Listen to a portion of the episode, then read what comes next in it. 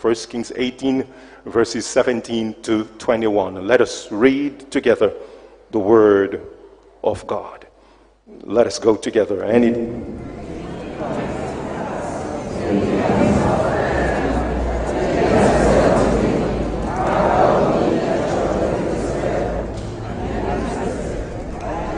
and troubled Israel, but thou in thy father's house, and have you forsaken the commandments of the Lord, and thou hast followed evil. Now therefore send and gather to me all Israel unto Mount Carmel, the prophets of Baal, four hundred and fifty, and the prophets of the groves, four hundred, which he that hath blessed him. So he hath sent unto all the children of Israel, and gathered the prophets together unto Mount Carmel. And Elijah came unto all the people, and said, How long halt ye between two opinions? The Lord be God, follow him, but Baal, then follow him. And the people answered, For the year 2018, the last word God has for you on the subject connected to the source. Connected to the source on our topic, Showdown on Mount Carmel. Will you pray with me? Father, speak to our hearts. Help that we will recognize that every time we need to be connected, it is now. Bless your word. May it fall in every heart. And we receive rejoice. We receive your word with gladness and leave rejoicing. In Jesus' name we pray. Connected to the source. You can now turn on your clocks and have it rolling.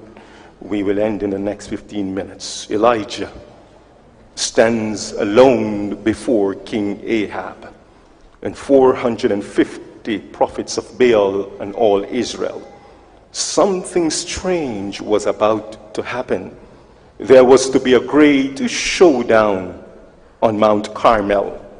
Israel had departed from the true worship of God, and all around could be seen altars of Baal. Baal was worshipped as the source of life and blessings. He was considered as the one who gave moisture to the earth and gave to the land its increase. For three and a half years, there has been a severe famine in the land, and there has been no change. Baal's power could not undo the word of Elijah who spoke for the Lord. Now, Elijah, the most wanted man of the state, stands alone against an entire nation that has apostatized along with 450 prophets of Baal. It has the setting of a great showdown, an epic battle. It's the battle of David versus Goliath. It's the clash of the heavyweight title back then when I was young between Mike Tyson and the underdog Buster Douglas. It is the great football clash between the great Brazil and the minor Jamaica. It is the clash of the titans. But this is a spiritual battle. And Elijah knows that one with God is in the majority. For God is not and is never moved by numbers, but is moved by faithfulness. God can deliver with many or with few or with men who have no power, for the battle is not yours, it is the Lord's. This is a type of the great showdown that will soon take place on the earth. What is the showdown? It is a showdown between faith or faith versus presumption, truth versus error, light versus darkness, Christ versus Satan. Turn with me to the book of Revelation, chapter 17 and verse 14, as we look at this great showdown that will take place. Revelation 17 and verse 14, and we will read it together. Revelation 17 and verse 14. Are you there? If you're there, say amen.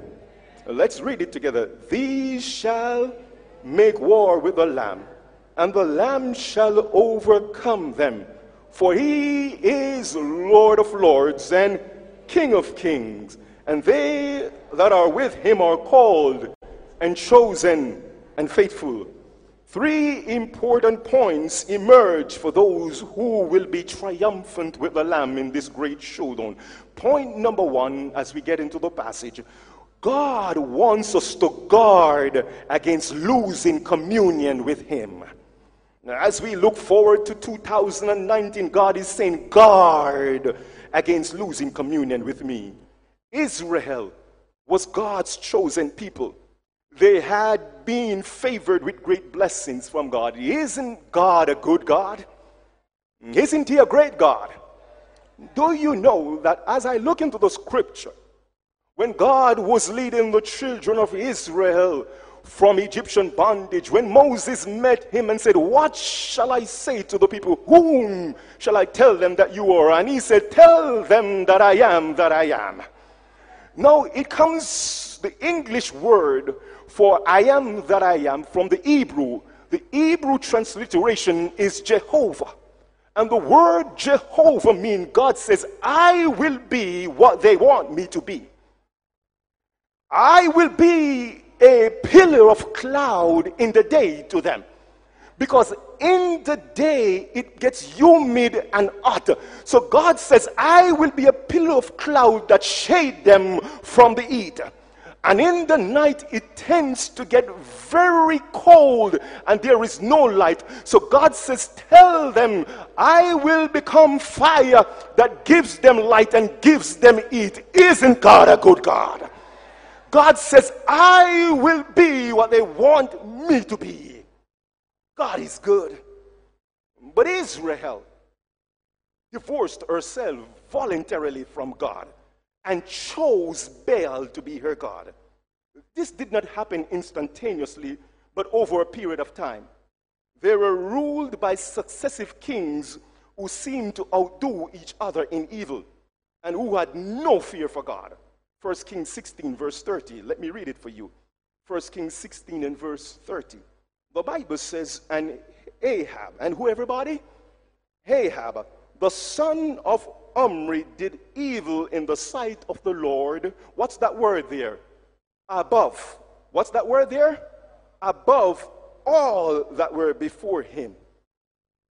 Ahab boldly led the people of God into Baal worship and he married Jezebel, the daughter of Ethbaal, the high priest of Baal. From a worldly standpoint, I'm sorry, Ahab was a successful ruler because according to 1 Kings 16 34, he brought prosperity to Israel with the rebuilding of Jericho, which became a place of considerable importance. SDA Bible com- Commentary 810. It had great natural advantages being well watered and commanded the highway from the valley of Jordan to the high ground of Bethel. But in God's view, Ahab did worse than all the evil kings before him. Because God had clearly stated in Joshua 6:26 that cursed be the man that rebuilds Jericho. My brothers and sisters, ladies and gentlemen, prosperity sometimes can cause spiritual downfall. For the love of money is the root of all evil. If we're going to be connected to the source in 2019, we have got to guard well our communion with God. But the Laodicean church, today's church, is steadily losing communion with God and appears to be in the same position as the people of God in Elijah's time. Revelation 3, verse 17, the Bible tells us what's our condition. Turn there with me quickly. Turn there with me. I have only a few minutes left. Revelation 3, verse 17. Turn there with me. Listen to the word of God to the Laodicean church, our church. Because thou sayest, I am rich and increased with goods and have need of nothing, and knowest not that thou art what? Wretched and miserable and poor and blind and notice they say they are rich and in need of nothing. They have mistakenly equated material blessings with spiritual blessings. They speak proudly of their worldly accomplishments. They speak of their exalted position as the remnant church. They speak of how they love the truth, but they are really at ease in the church. They're really complacent in the church, believing themselves to be in an exalted condition of spiritual attainment. But Christ, the true witness, says that we are poor, wretched, blind, and naked. You see, the Laodicean Christian, which is today Christian, have only a theoretical knowledge of the truth, but they have not a practical knowledge of what it means to be the remnant. They lack all the graces of heaven, for they are not willing to endure conflict and toil. They make no earnest effort or sacrifices for the heavenly churches. They don't love to fast and pray and sacrifice and deny themselves to overcome sin. They make no sacrifices for the heavenly treasure. The Laodicean Christian is slowly losing their love for God and their love for souls. They have no high self, Jesus says. Therefore, they lack spiritual discernment. Therefore, they have no concept of what is right and what is wrong. That's what Jesus says. But here is the good news for the Laodicean. The Bible says, Whom the Lord loveth, he corrected. Therefore, he says, Be zealous and repent. The message then for the Seventh day Adventist church in the last days cannot be a smooth message because our condition is not good. It cannot be smooth. The messages that God gives his servants must disturb the comfortable and comfort the disturbed in the house of God. Prophets and King, page 116. Ellen G. White says, God had sent faithful messengers with repeated warnings to apostate king and his people, but they were all rejected until the whole nation was in complete darkness. My brothers and sisters, one sin often leads to another sin, and it weakens our resistance against evil when we sin. Sadly, the Laodicean Christian is following the same example of ancient Israel. They are following it. How do I know that? Because Testimony, Volume 3, page 255, Ellen G. White says, I have been shown by God that the greatest reason that the people of God are now found in the state of spiritual blindness is that they will not receive correction. They will not receive correction. Reminds me of a pastor that was preaching. And when he preached the message and he touched a particular point, there was a lady that keeps saying, Amen. Give it to them. And each time he preached, give it to them the pastor gets so upset, and the pastor said when she was about to stand up and said, Give it to them, What about you? What about you? That's the Laodicean Christian. They keep looking at their brothers, but not at themselves. They keep measuring their Christianity against their brothers, but they are not looking at the perfect example, Jesus Christ. So they think they are in good standing when Jesus says they are poor. But God shows his love for apostate Israel by sending them one of the mightiest prophets, Elijah. God always have a man for the crisis. And my second point, and then I close. Point number one, we must guard well losing communion with God. Here is the danger for the Adventist church. Here is the danger. We can become so comfortably in the normatives of church. We expect when we come to church to have prayer. We expect when we get ready to preach to pray. We get we expect when we begin to read the scripture or do anything to pray, but it's not coming from our hearts because it is expected we do it. It is expected that when we have a board meeting, we pray, but our hearts are not in it. We are not surrendering to God, and we can be deceived and don't even know because these are expected things. It is time for us to go beyond the expectations. So, point number two God is calling His church to have faith in the unfailing power of His word. You see, as the apostasy deepens in Israel and darkness covers the people, Elijah, enters the palace, unnoticed by the guards. He solicits no admissions and he waits for no formal introduction. He makes no apology for his abrupt appearance. A greater than the king had commissioned him, he stretched forth his hands and declared, As the Lord God of Israel liveth, before whom I stand, there shall be neither dew nor rain these years, but according to my word. 1 Kings 17 1. And as Elijah delivered the message, he quickly disappeared without waiting for the effects of the message. Now, here is what I believe. As Elijah delivered the message to the king, and they were so caught up with the message, he escaped without them touching him because I believe angels came down and took him out. Because the Bible says the angel of the Lord encamped round about them who fear him and delivers them. But listen carefully, it was faith in the unfailing power of God's word that Elijah delivered his message. Why? Because as I studied this passage, on his way to Samaria to deliver the message, there were no evidences that this would be possible. Everything that the eye rested on was clothed with beauty. Every flowing stream Hills were covered with verdure and stately forests. But immediately, as the prophet spake his word, it went into immediate effect. God's word will triumph eventually. The word of God has power to close and open the windows of heaven. For by the word of the Lord the heavens were made.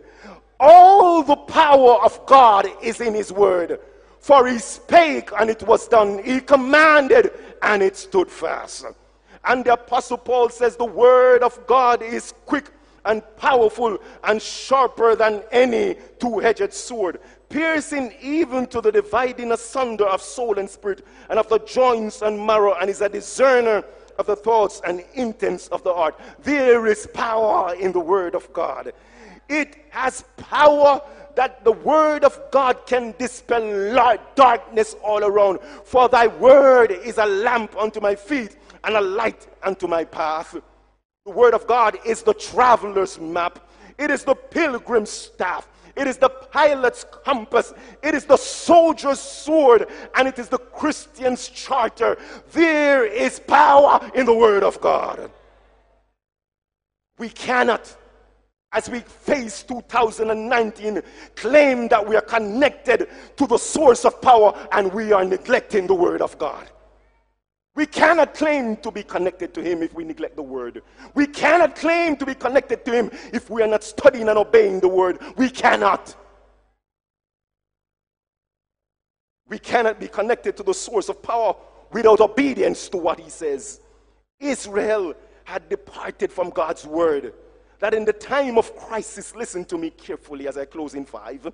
In the time of crisis, when Elijah's life was in danger because he stood up for God, God could find no one in Israel to hide his servant. This was how great the apostasy was that God could not trust his servant with not one Israelite. But I want to say this to you God's word has power to take care of his people in any crisis without any human help. God can do it again. So, therefore, God now instructed Elijah because he could not trust anyone to go by the brook Cherith, for he has commanded the ravens to feed him. God took care of Elijah through a raven, but the famine was so severe that the brook Cherith dried up. But I want you to know as you face 2019 that when one door closed, God's word has power to open other doors. So God now send him to the widow of Zarephath. As I close 1 Kings 17 11 to 16, the Bible tells us that the widow of Zarephath was about to prepare her last meal to eat and then die. And God sent Elijah to this widow who was about to eat her last meal and then she would die. God sent him to her, and Elijah said, Give me first, and then go look after yourself. He sent Elijah to a widow which belonged to Zidon. Now, let me tell you something carefully. God is an amusing God. You see, Ahab and Jezebel were searching for Elijah. They went everywhere and issued decrees that if he is found, he should be killed. And if they found out that these kings were lying, they would kill them. So hated was he that they issued commands. But God, listen carefully now, sent Elijah to hide in the same place where Jezebel came from. It was in the place of Baal worship. It was the heart of Baal worship that God sent him to hide his servant. Isn't God a great God? God sent him the same place where Jezebel came from. What a God we serve. You see, God's people had great light, but they had not lived up to the light that God had given them. So, and this woman, who was a worshiper of Baal, she gained little light and she lived up to the little light that she had. And God said, I'm going to send my servant to the one who has this little light. Because my people has not been living up to the light I gave them. The famine was affecting the land of Zidon, but the little she had, the very last she gave to the prophet. And according to the word of God, which came from the prophet, the Bible says, according to the word of God, the barrel of meal will not waste. Neither did the cruse of oil fail for three and a half years. In other words, while there was famine everywhere, the rich, everybody was affected. The widow had enough for three and a half years. Her barrel was overflowing, and the oil was overflowing because God is a mighty God. But listen carefully as I close this message. Listen carefully what God is showing us. God sometimes chooses to bless us in disguise. She had only enough, and God said, Give me everything first. It chose to bless her in disguise. It was a test whether she would give all. She did not know how she would live after, but it was a test. Therefore, circumstances should not control us. We should not give according to how God bless us. We must choose to give to God all the time. No matter what circumstances we are in. Even if all that we have is our tithe and our offering, and we do not know how our bills will be paid, God can take care of us still. We must be faithful to God because He blesses us sometimes in disguise. And if in the time of prosperity we are faithful to God, then in times of adversity He will come through for us. So I close with my testimony. Oh, if we are faithful in times of prosperity, when there is crisis everywhere, God will show up for us. When I went to the United States of America to study, this was a crisis for my family. When we had no house, because we could no longer afford. I told you when we prayed, God came through for us. But now, when we reached the place when our money was expended, we had no more left. God came through again for us. And God seeks to bless us in disguises. You see, my wife now was the one who was to work while I was now going to study.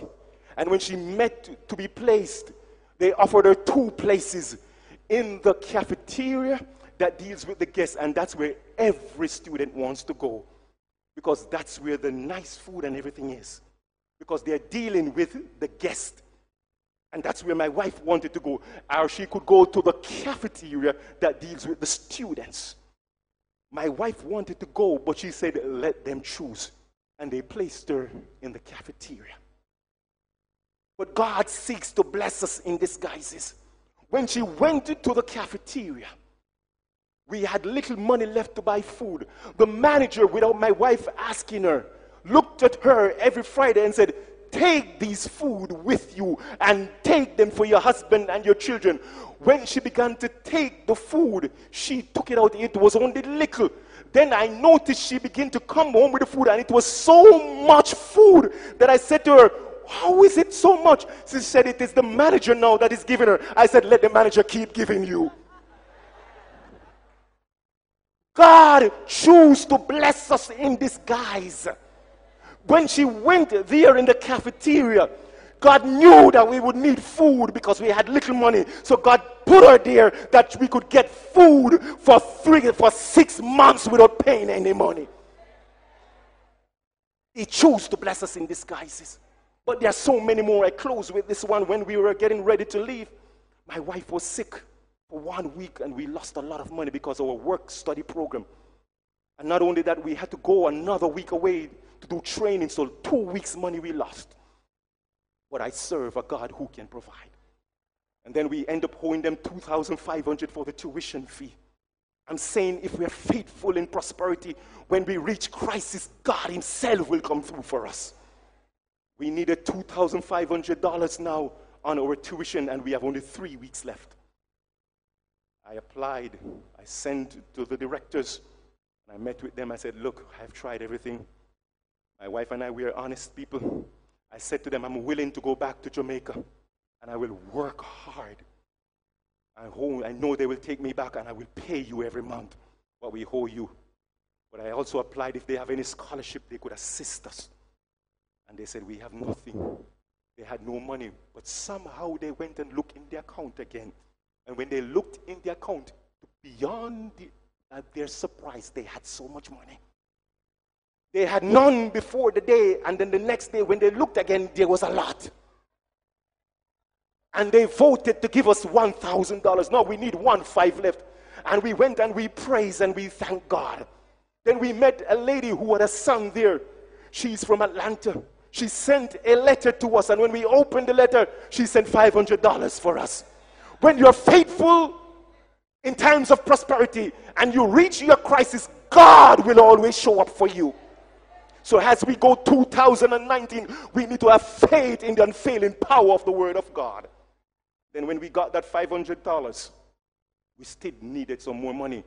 And some persons called from Jamaica.